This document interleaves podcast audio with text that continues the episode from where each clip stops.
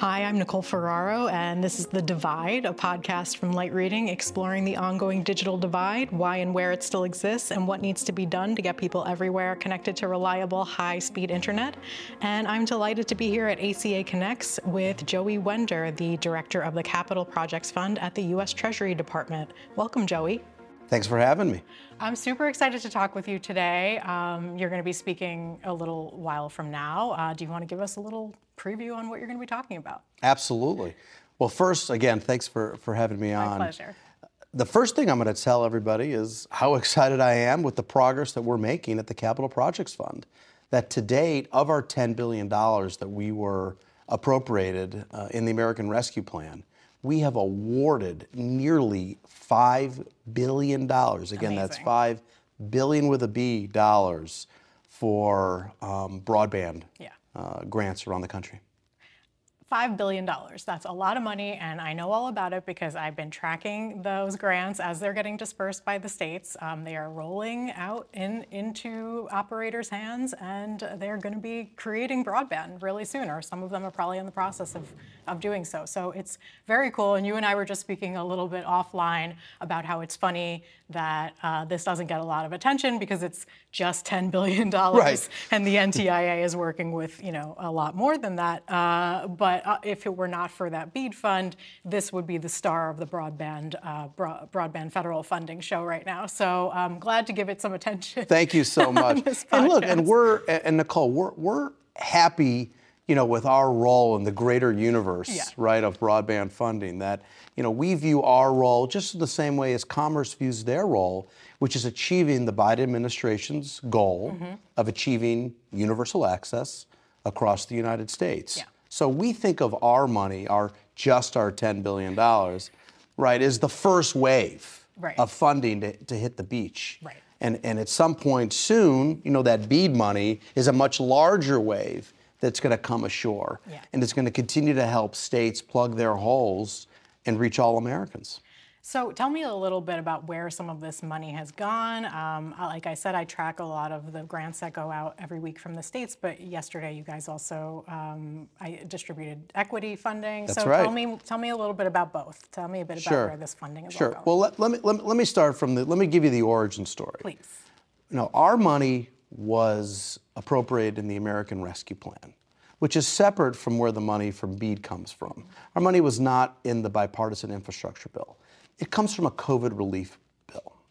And the reason why it was in the COVID bill is because you and I both know, and I'm sure all of our listeners know, that broadband is essential. But when the pandemic started in March of 2020, it truly was a national teaching moment. That while you and I and our listeners knew you needed it, all of a sudden everybody knew it.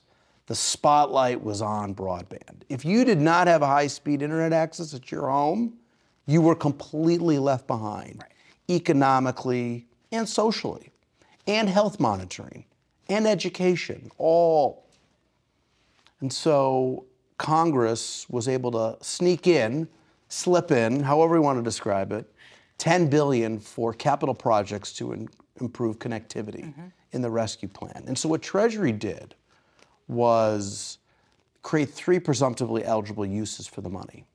One's broadband access. That's the thing we think of the most. That will be the majority of the funding.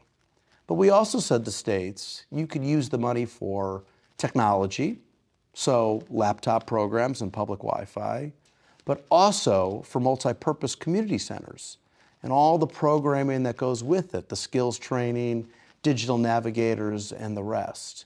And what we've seen from states is most states want to use it for multiple purposes.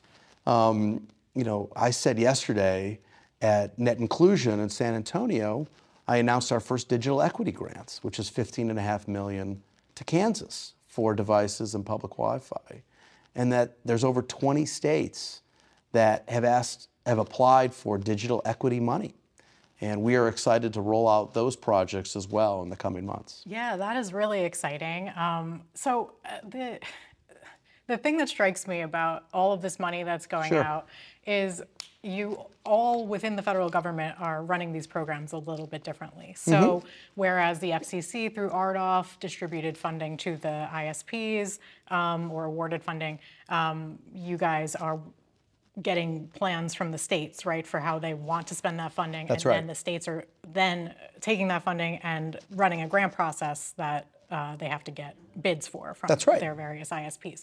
Um, tell me a bit about your thoughts on that version of a federal program versus an RDOF type version where it's just like from federal to companies. Sure.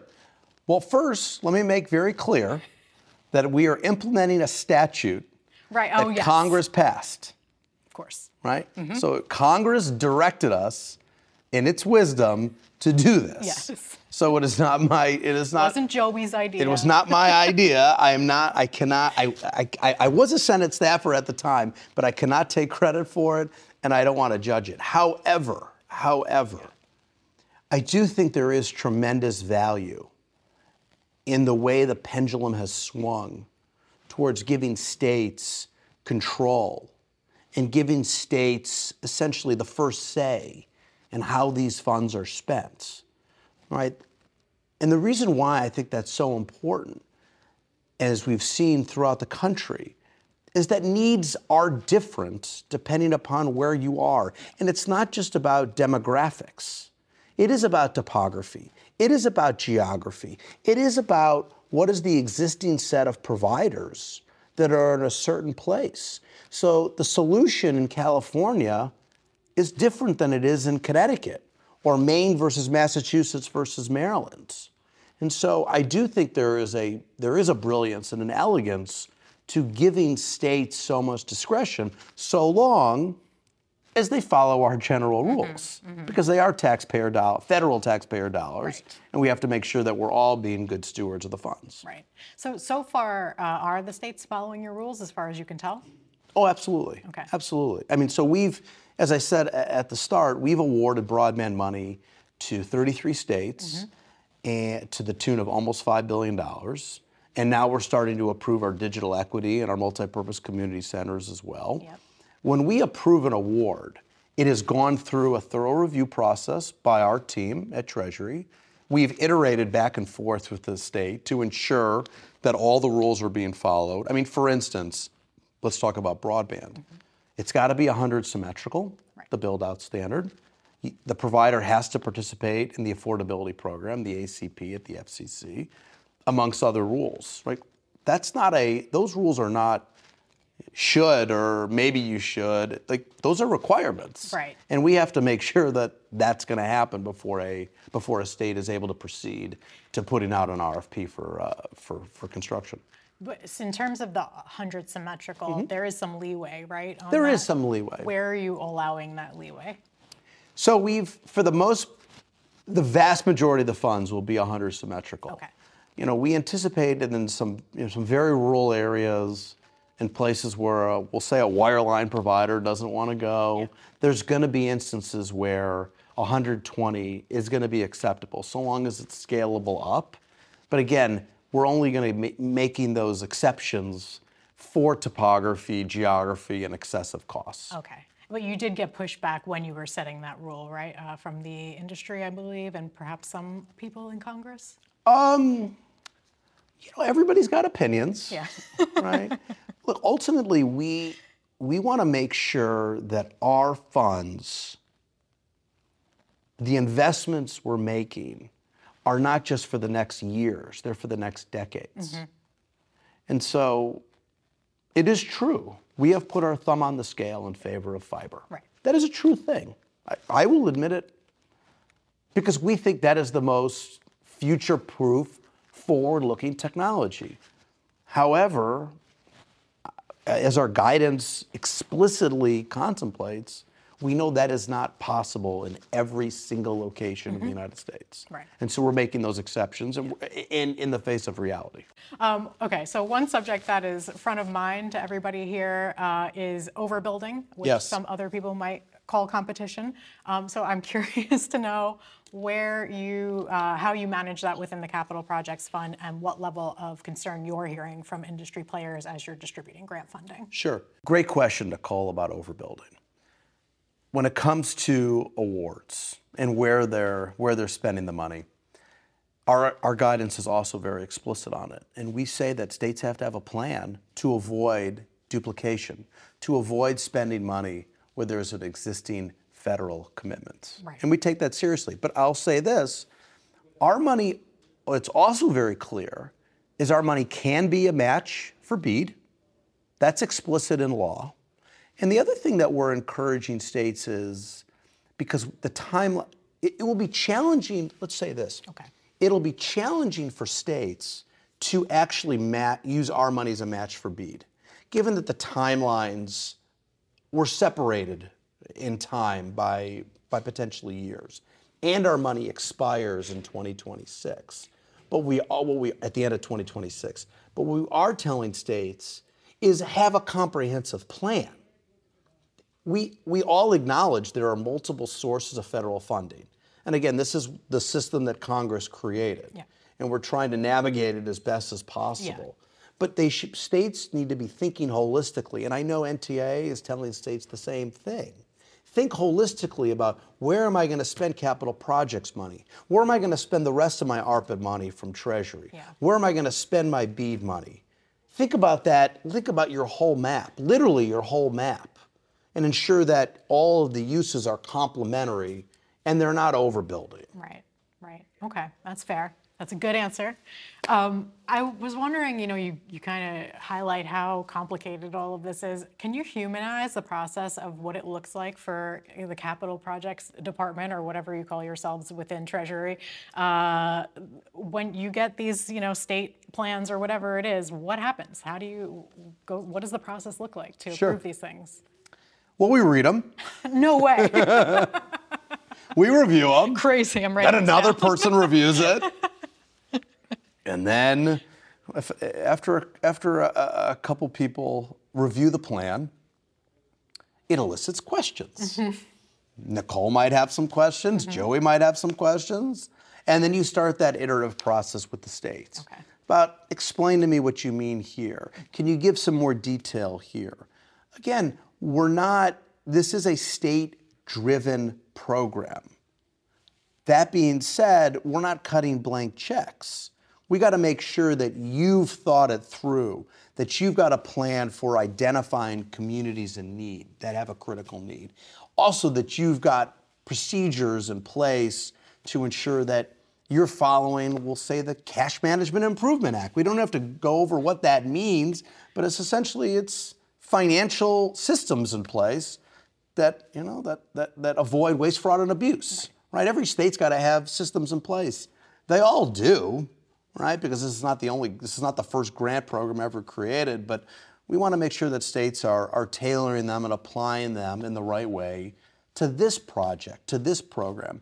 Because this I'll say this, what we're doing here while it's a grant program, it's not exactly like lots of other grant programs right? It's a little unique Yeah. in that, and you're not in your head because unlike a traditional grant program, we'll say, where, where, a, where a, a town gets money to build a fire station Yeah. or to pave a road, you're going to pay a contractor to build the building, or you're going to pay a contractor to pave the road. But when you're done, when the contractor's done in the firefighters, the fire station case, they hand the key to the city. Right. All right, here's your fire station. There you go. Or in the case of the road, once it's paved, well, now the city is the one that operates it. Right. It's the city that one is the one that maintains it. This is a little different Mm-hmm. because what we're doing here is we're using it's a subsidy, right? We're Yeah. subsidizing construction costs to address a market fla- failure, to attract ISPs to go places they didn't want to go before, absent the federal assistance. And then once they're done doing the build out, they don't hand the key back. Right. They operate it. Right. They maintain it. They spend their own capital on that. And they generate income off of it. The asset itself generates the income. And that's the only benefit, that mm-hmm. is the benefit an ISP gets. Right? There's no benefit if you think about it during the construction phase, in most instances, states are requiring a match from ISPs, Yeah. which is a good thing. Everyone's got a skin in the game. But an ISP generates zero income, Right. right? Right. Until Yeah. the project's complete and they start providing service and sign up customers. Yeah. So it is a it is a it is a uniquely different model of what we're trying to do here. Yeah, absolutely. The other incentive for them is they better bid for the money or somebody else will. Absolutely, someone else is going to go in. yeah. All right. One more question for you, and then I'll let you go. Um, you've spent about five billion of your funds. Well, you have Haven't spent it. We've awarded about five awarded. billion. Sorry, my my mistake. Yes. Um, you've awarded five billion. You have another five billion. So, um, where do you see that going? Do you already have state plans that you're reviewing? Like, what? When should we expect to see that funding go out? We'll continue to operate on a rolling basis, which is what we have from the start. And we made our first awards back in June of last year Mm-hmm. to West Virginia, Virginia, New Hampshire, and Louisiana. Yeah. And we we didn't we didn't pick those states; they picked us. Mm-hmm. They were some of the first plans that came into us that were the most prepared and most ready to go. Yeah. And in most of those states, construction has actually already begun, which is phenomenal, Yeah. which is really an amazing, remarkable thing that we should be talking about and celebrating. And so the question is, where do the rest of the when does the rest of the money get awarded? Over the coming months. Yeah. We will have awarded we will have awarded essentially all of it by the end of the year. Excellent. Well, I will be keeping track of all Good. of those in our build out column every week. I make sure to keep track of uh, what what states are awarding those funds and who's starting construction. So, thank you so much for all the great work you're doing to expand broadband in the country and for taking some time to talk with me about it. I My really pleasure. enjoyed it. Thank you so much. My pleasure.